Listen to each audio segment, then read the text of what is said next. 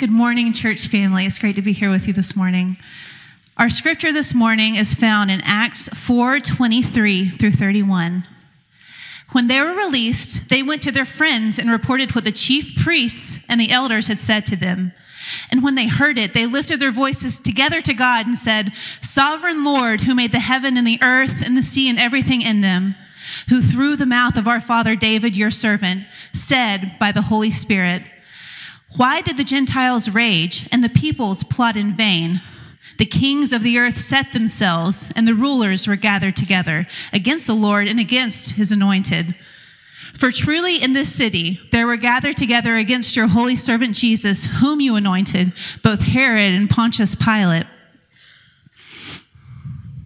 along with the Gentiles and the peoples of Israel, to do whatever your hand and your plan had predestined to take place.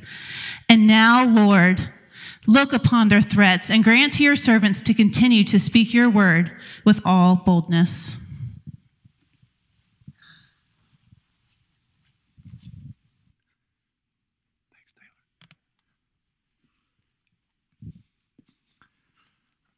Well, good morning. Thank you, Taylor, for reading the passage. We're delighted to be able to be here. Kathy and I have been here one time before. We sat right there. Uh, hope you guys are enjoying our seats, but uh, we are delighted to be here. Uh, they know that I'm not too bright, so they had Taylor's first and then Taylor's reading. That way I don't have to remember a whole lot. It worked out pretty well. But Kathy and I are, are just enjoying the, the fellowship of this place uh, after 37 plus years at Providence in Raleigh and having had uh, honors of being able to share in the ministry of the Word all these years, it's always great to be back in the pulpit.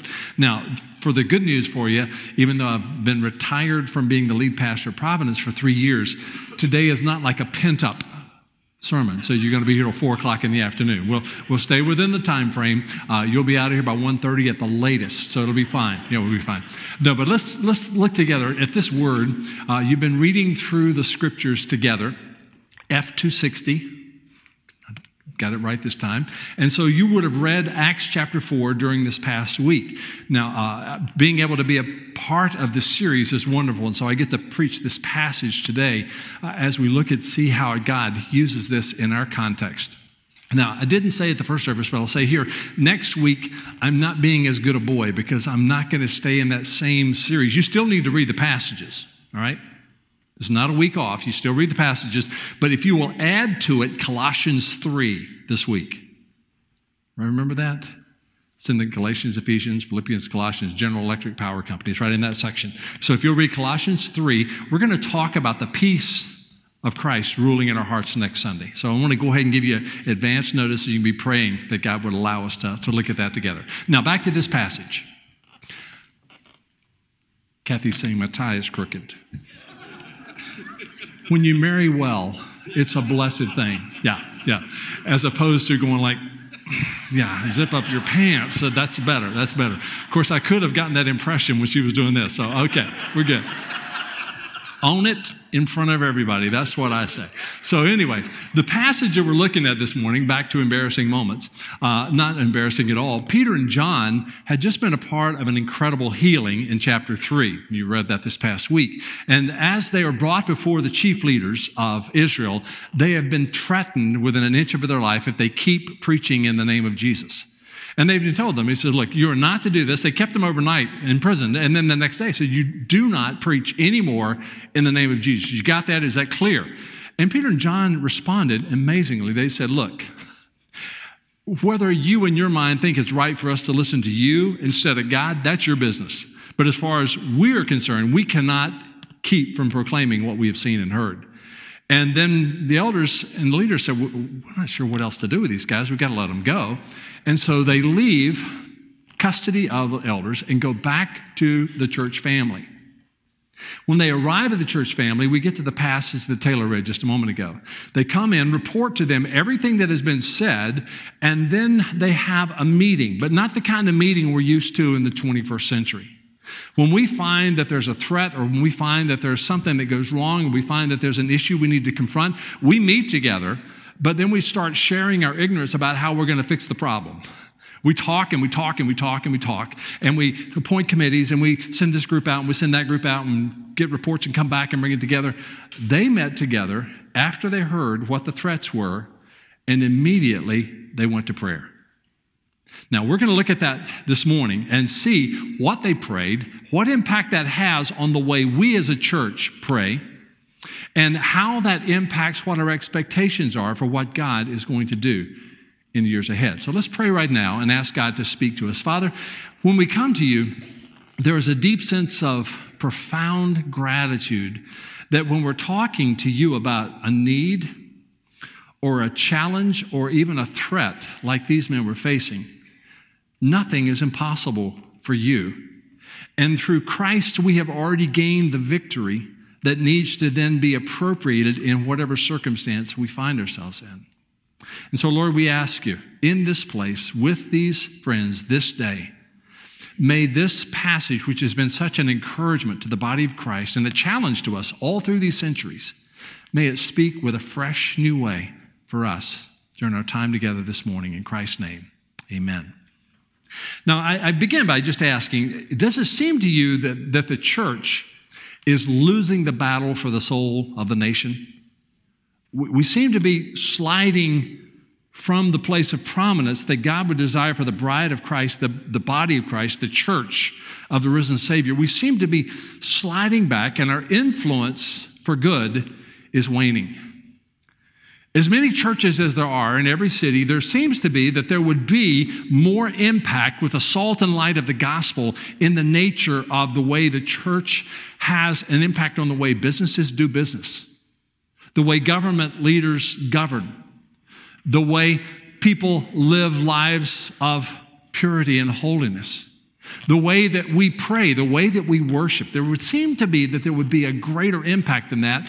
And in many respects, what has happened is that the church has become almost in irrelevance.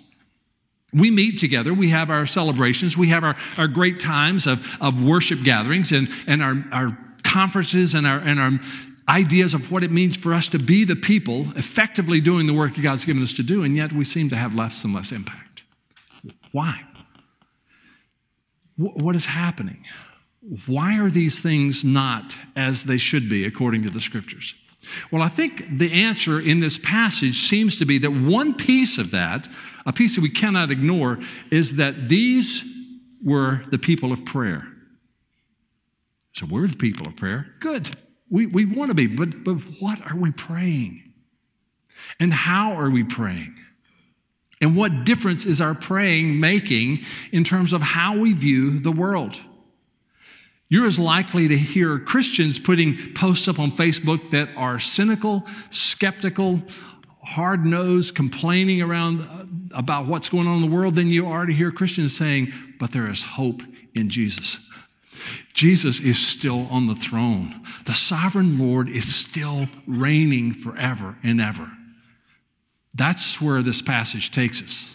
And so, what we want to think about as a church moving forward in the days and years and months to come, we want to be able to think through how do we position ourselves, Lord, in prayer? And how do we position ourselves in terms of our leadership that we are actually thinking, believing, and trusting God that you will make us effectively bolder in impacting the culture for Christ?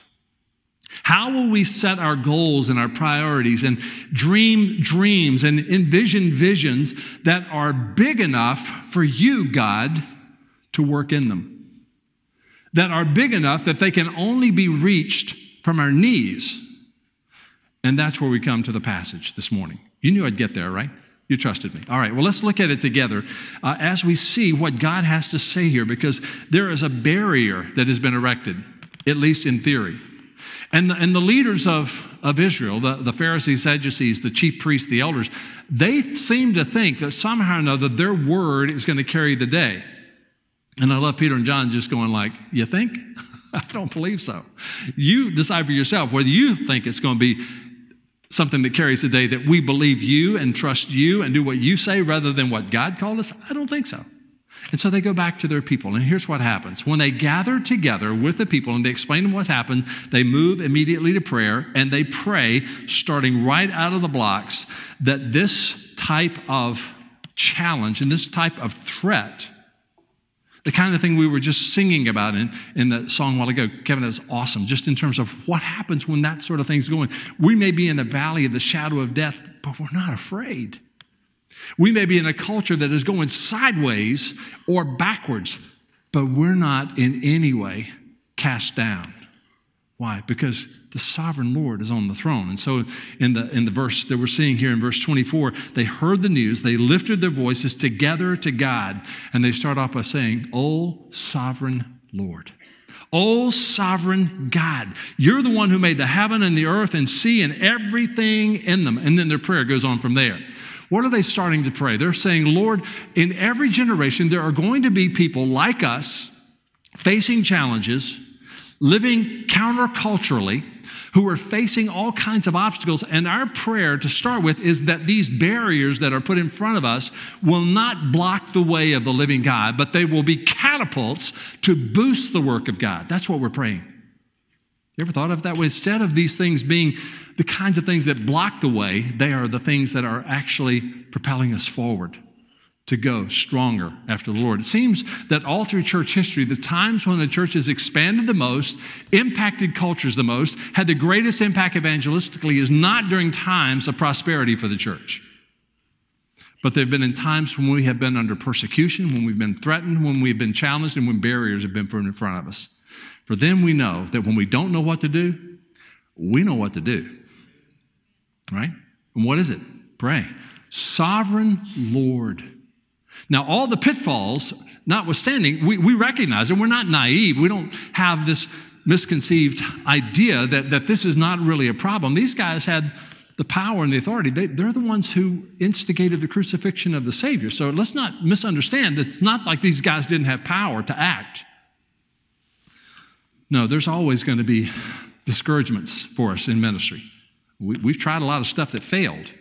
A lot of people think, well, we tried that before and we're never going to do that again. That's, we're not going that way. No, no, that's not the way we live. We're not discouraged from our failures. We, we learn from them, and we move on. We, we find that, that we're making progress, and all of a sudden there's a bunch of delays, and we begin to question ourselves Lord, is this really your will? And is this really what you want? Or are there distractions from the primary focus? It's like God loves you, and I have a wonderful plan for the life of this church. You, you, you may think that you're going, but this is what I want you to do. And, and there needs to be this resolve, this, this firm conviction. No, thus saith the Lord, we walk in this way that He has given us. And then when we stop walking in this way and get distracted, what happens is that we get away from the streams of living water. And then dryness begins to sap the strength and vitality out of our souls. And we begin to go through the mundaneness of ministry rather than the excitement of trusting in God. And we watch these things again and again, sucking the lifeblood out of the life of the body of Christ. And I don't know how it works in Taylor, but I know how it works in Raleigh. And I do know that there is something in the scripture here that we cannot miss, that this is going to be true of churches in every culture and every age. These kinds of barriers will continue to present themselves. But what did they do? Instead of rehearsing the threats, they told them what went on. But instead of talking all about that and how they could be protected from all that, they began by gaining the perspective of God's sovereignty. Lord, sovereign Lord, the God who made the heavens and the earth and all that in them dwells. Lord, you're hearing what we're hearing that these people are threatening your work through your people. Oh, God, protect us. Somebody might hurt us. Somebody might speak ill of us. Somebody might post something negative on Facebook about us. Lord, you know, persecution is horrible. No, that's not what they prayed. Sovereign God, you are the one who did all this. We are not even in the least concerned that you're still not reigning on your throne. And therefore, to gain the perspective of your sovereignty is to declare what 1 Samuel talks about in chapter 17. And Lord, this battle is not ours, it's, it's the Lord's. We're not supposed to win this. We're not supposed to prevail. It is the power of Christ that prevails. Therefore, we need to activate the power of Christ by engaging you in faithful prayer that this barrier, like many others, will fall before the sovereign God. And then he goes on to say, Now, They thought they had won the battle when they crucified your son Jesus. These same folks who are making these threats against us, they're the ones who effectively crucified your son. And the culture looks at that and they're thinking, see, Jesus even lost. Jesus did not lose. Listen to what he says. He says, Listen, what they did, they did whatever your hand and your plan as the sovereign God had predestined to take place. They didn't pull anything off on anybody. They were just doing what was necessary for the will of God to be accomplished and that the Savior was going to give his life as a ransom for sinners in every age. So, God, with that perspective, you are the sovereign Lord. And therefore, we pray that this barrier will not block the way of your people having an impact for your glory in all the earth, beginning right here in Jerusalem. What a great picture. Now, as they're praying, don't you think that there's some in the group? You know, there's always some in the group, right? And who are praying, God, I hear what they're saying, but if you could just protect me and my family, just don't let those mean people come after us. Lord, just if you could just hide us, keep us secretly doing our work underground. If you could just maybe not have anybody beat up on us. I mean, I don't really like getting beat up. God, protect us. That's not what they prayed at all. That would be to settle in and to find that maintenance of just the status quo is really the goal of this praying. That's not the picture at all. But Lord, our church has been here how, how old is Taylor's First Baptist? 154 years? That's almost enough to get a good start, right? 154 years. There should be in this church, as in our church, which hits its 40th anniversary next weekend, there should be that sense in which, Lord, we are not remotely interested in maintaining the status quo. We're not impacting the culture enough to say that this is okay. We're not seeing enough people come to Christ to feel like this is the right place. Let's settle here.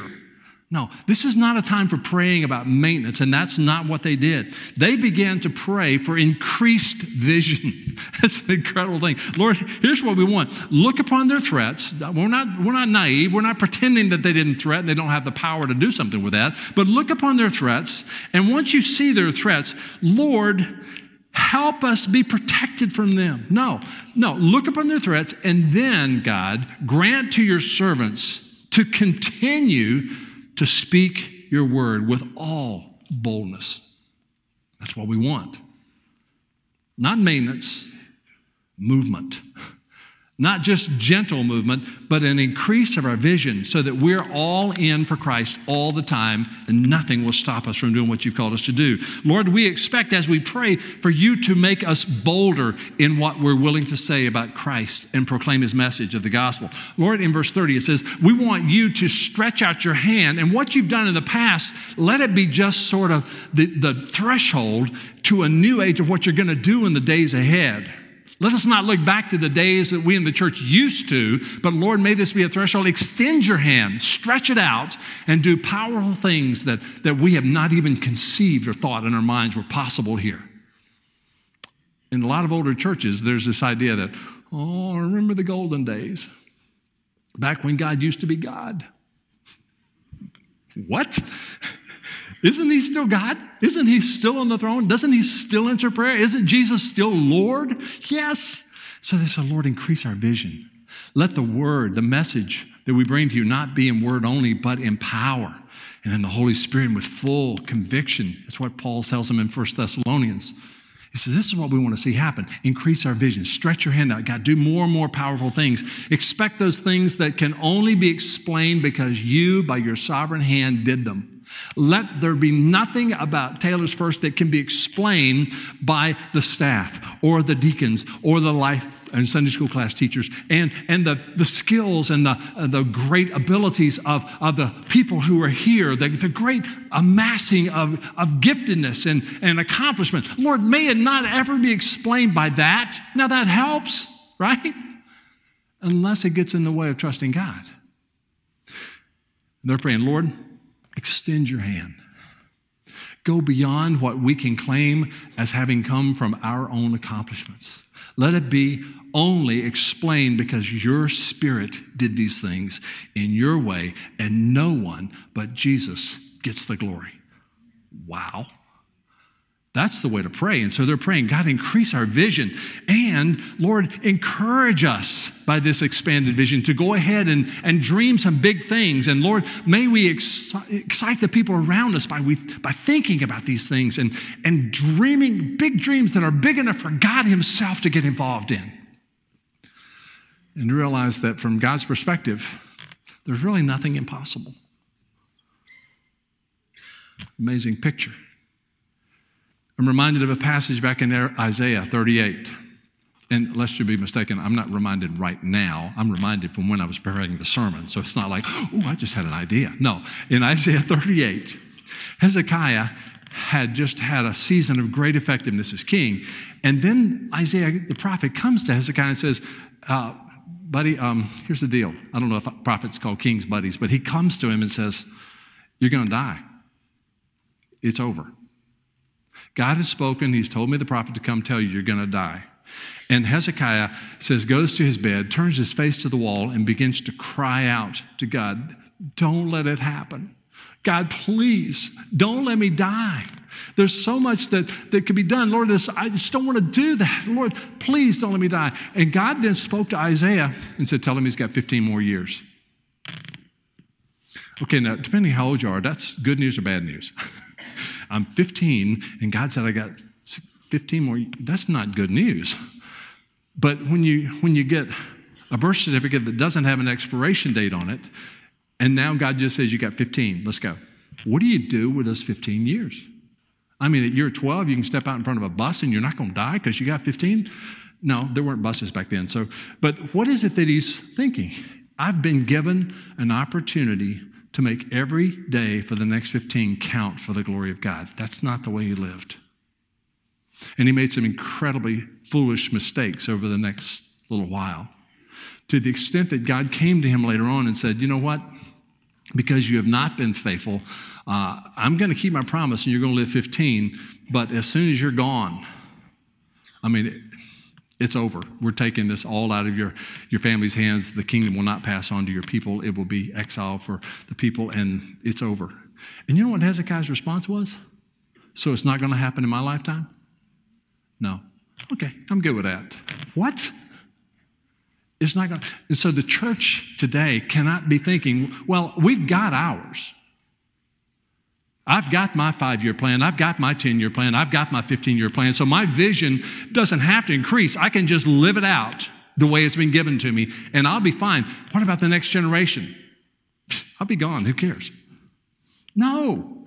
God increase the vision so that we're encouraged to dream big dreams, to, to envision that God has a plan for his church that can be enacted today among us. And that's what this passage tells us. This is how we're supposed to think about it. We, we need to have a vision big enough for God to get involved with. We need to sort out our motives so that we're investigating ourselves to make sure that we're not dreaming that this is for us, but it's for the glory of God and the good of the next generation to come. We need to make sure that we're getting to the place where we're guarding biblical principles and the integrity of that dream so that we never compromise principle to achieve success. We're not going to do that. We're going to build an effective organization. We're going to equip the leaders. We're going to institute the plan. We're going to go hard at it, but all bathed in the kind of praying that took place when Peter and John got back from the time of threat. Lord, not that you would maintain us. God forbid that we just maintain.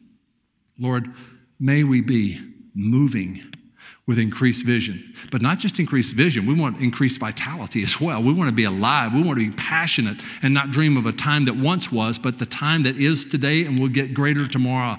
And therefore, we have to recognize that if a church is inclined toward maintenance thinking, it's going to be very careful careful about every decision. Can we afford that? Should we do that? What will people think of us? What would, you know?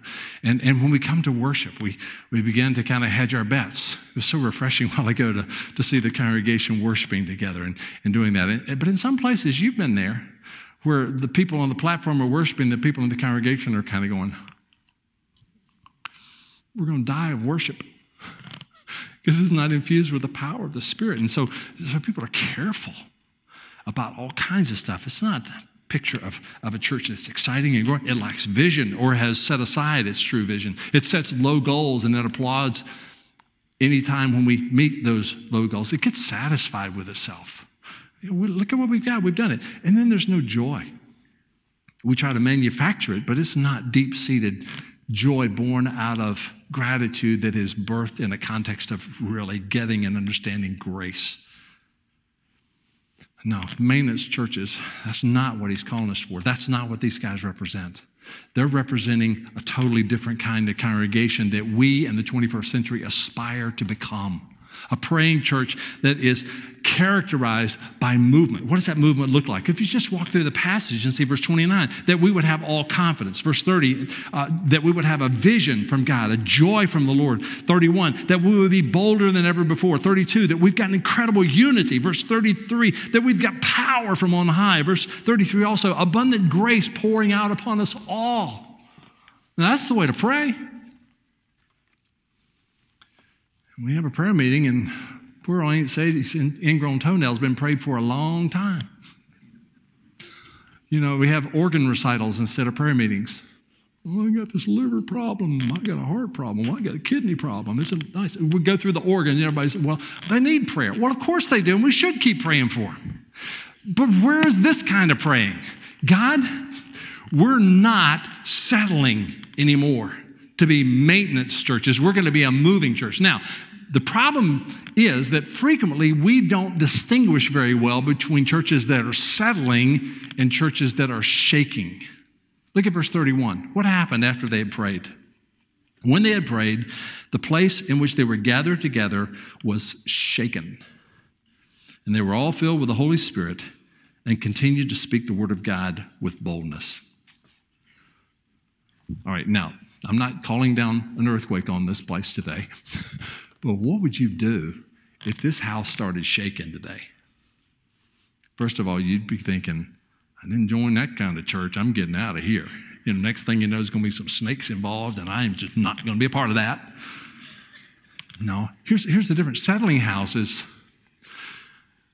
well, let me picture a settling house. When I was a kid, about eight or nine years old, maybe even 10, I went to spend the night down at my great grandma's farmhouse down in the country. When I say down in the country, you go to the end of the road and then you can see it from there. I mean, it's out in the boonies, farmland. And the house that my great grandmother was living in, I, she was still alive when we stayed, stayed there with her, uh, had been built in the latter part of the 19th century. So it was an old house, tin roof, and I was a little boy, sent up to bed, and of course, with a tin roof, what's going to happen the night I'm spending the night? It's going to rain, yeah. So you hear this little percussion thing going on. I'm not used to percussion when I'm getting ready to go to sleep. You know, we didn't have earphones back then, so I didn't have that putting me to sleep at night. I, I just hear this pitter patter of the raindrops on this tin roof. And okay, after a while, I'm getting used to that. It's not putting me to sleep.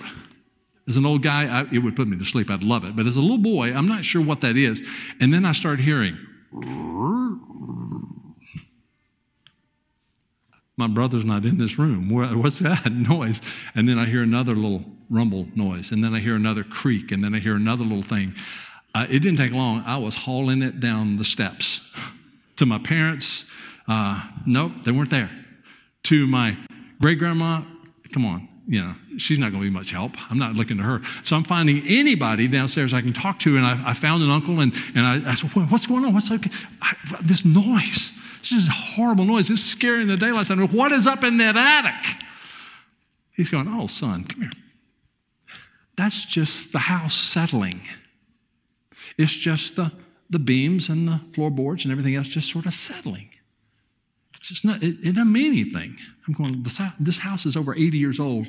It should have already settled, okay? but but I'm, I'm hearing all this, and I said, well, what does it all mean? It doesn't mean a thing. A lot of noise means nothing. And I've thought about that since. Isn't that the way it is with a lot of churches? A lot of noise, a lot of mumbling and rumbling and creaking and groaning. What does it mean? Not a blooming thing.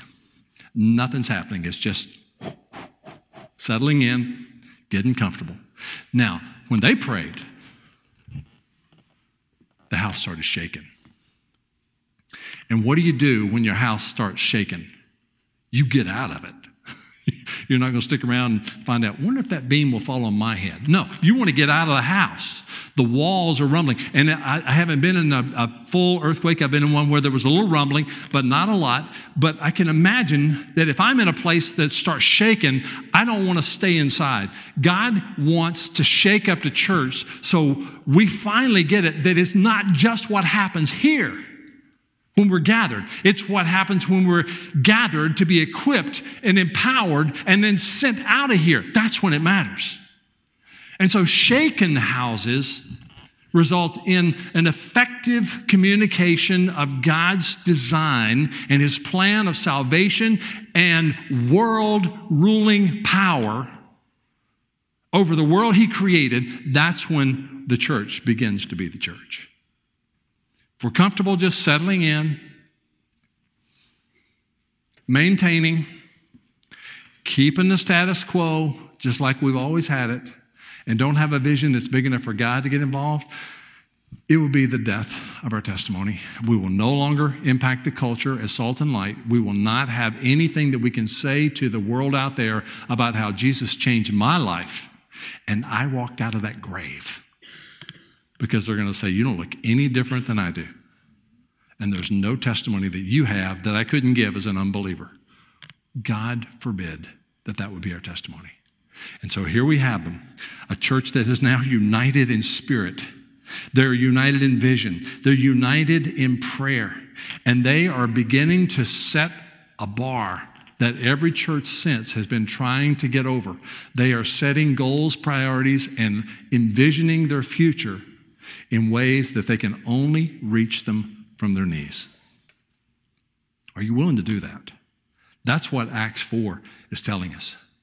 We, as the body of Christ in our day, need to be willing to set those goals, those priorities, and that vision in such a way that we could never explain it success. Never be able to explain it success on the collective wisdom and abilities of the people who make up this congregation. It is of God, or it has no eternal value. That's what they're living out. And say, well, I don't know if that's possible anymore in our day. Has God changed? Is he still the sovereign Lord?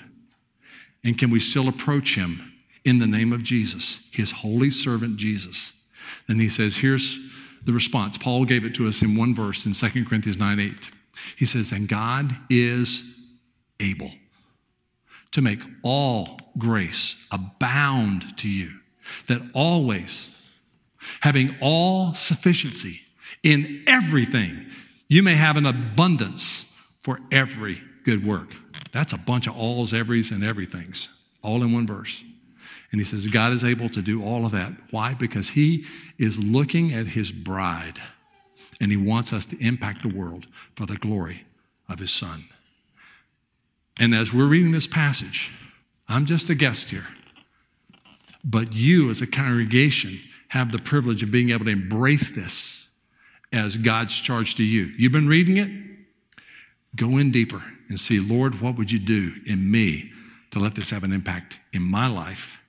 And Lord, what would you do at Taylor's First to begin to impact our congregation so that we're no longer bound by barriers, but we are propelled, boosted to go do something else. Lord, we're no longer willing to maintain. We want to be involved in moving. And Lord, we are not going to be a settling place that makes a lot of noise with a lot of activity, but has nothing to show for it. We want to be a church that's involved in being shaken instead of settled. Then God will be able to give me glory. And this city and this state and this nation will feel the repercussions if his people will come together to pray in this way. Amen? Let's pray. Father, we, we don't know how to do this well. and Lord, when we think we've done well, we, we realize later on that there's still so much we have to learn. That's why it's so refreshing to be back in your word again and again and again and to find the, the reality of your spirit working in churches all through the New Testament, failing miserably and then rising up by the power of your spirit to exalt your son teaching and preaching and holding out the truth of your word as, as relevant not only just in those days, but also very personally applicable in the life of each individual here and in this church and others like it. And so, Father, we would pray that you would awaken in this place a desire. It begins with that holy, pure passion, a desire to love you with all that we are and to commit to demonstrate that love in the way we are willing to obey you, keep your commandments, and walk in the fullness of your ways. Lord, this passage tells us as a part of that walking in your ways, you want us to be a people who are willing to pray until something happens and not back off until it does. Lord, we love you. Pray for this church. Pray for ours back home. Pray for churches of like minded faith and practice throughout this city, this community, this nation. Lord, may Christ, in the midst of a nation that is as divided as I've ever seen it, may we gather together in unity of spirit at the foot of the cross and cry, O sovereign Lord. These threats are nothing to you when Jesus is on the throne. May we live that way in Christ's name. Amen.